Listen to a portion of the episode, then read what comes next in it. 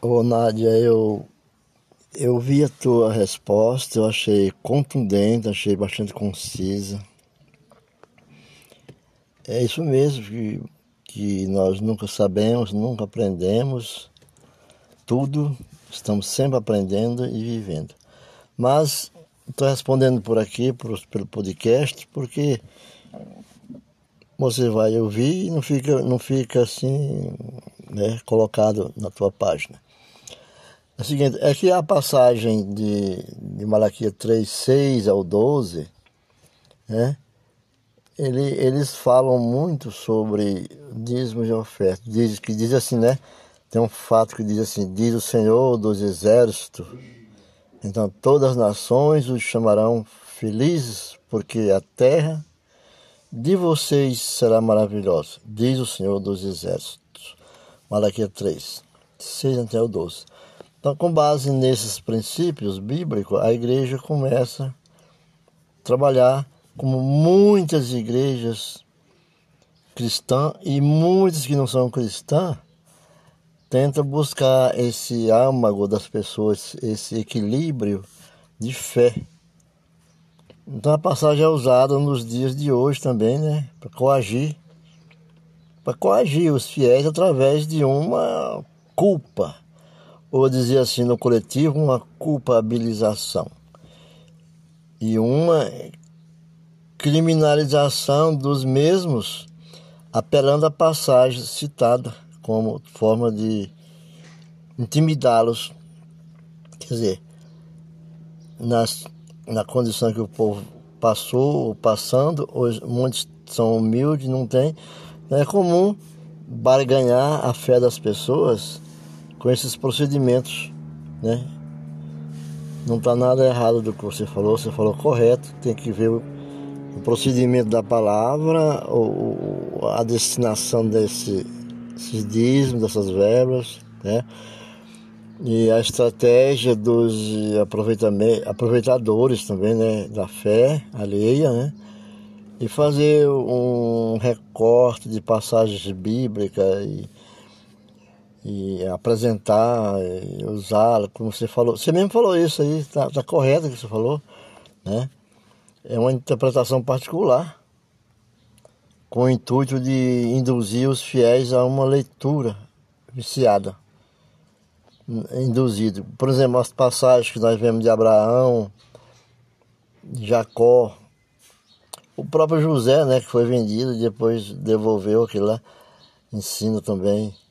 E todos eles, né? Jesus cita alguma passagem, mas não de dízimo.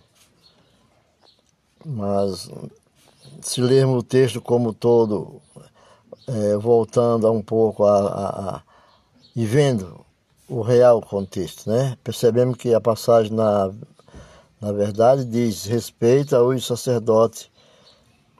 São eles que têm roubado os dízimos da casa do Senhor. Os sacerdotes são eles que têm roubado os dízimos da casa do Senhor. São eles que são colocados à prova por Deus através da palavra do profeta. Se são eles que são colocados à prova do Senhor, eles que têm que ter a sua comunhão com o Senhor.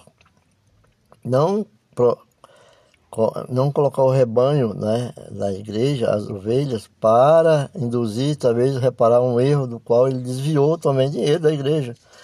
Ué, mas se não veio dinheiro para a igreja, porque não existiu, então não pode haver culpa. Então, e através da palavra dos profetas. E o profeta diz também em uma passagem na Bíblia que diz assim: agora esta advertência para vocês, ó sacerdotes, se vocês derem ouvido, der ouvido e não se dispuserem a honrar o meu nome. Né? Mas, aliás, já a, a, a, nós já vimos vários casos assim, né, que pessoas igrejas que tiveram esses problemas, por induzir na mentira, levaram a, a derrota. Porque está bem claro, nós estamos falando aqui no finalzinho né, do Velho Testamento, onde Deus ali está mostrando em Malaquias e Zacarias a, a condenação da desobediência do homem, colocando seu filho para levar a palavra para que eles se arrependam e não vinha com essas propostas assim, a barganha com o nome do Senhor. Ali já estava, né? Infeliz o homem, né? Ali há uma condenação no finalzinho do Velho Testamento e está dentro desse princípio. E como podemos ver, claramente, a leitura começa com uma advertência aos sacerdotes. Malaquias 2, né? 1 ao 4, em seguida a causa de roubar os dízimos da casa do Senhor, que ofere oferecer o pior. Malaquias 3, o Novo Testamento fala também do dízimo, mas nas ofertas, enquanto essas são a expressão espontânea, né, voluntária da fé de cada um. Voluntária de cada um.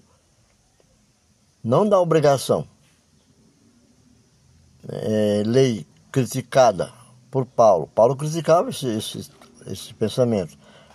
Como essa oferta se dá em especial na partilha fraterna que acontece nas comunidades.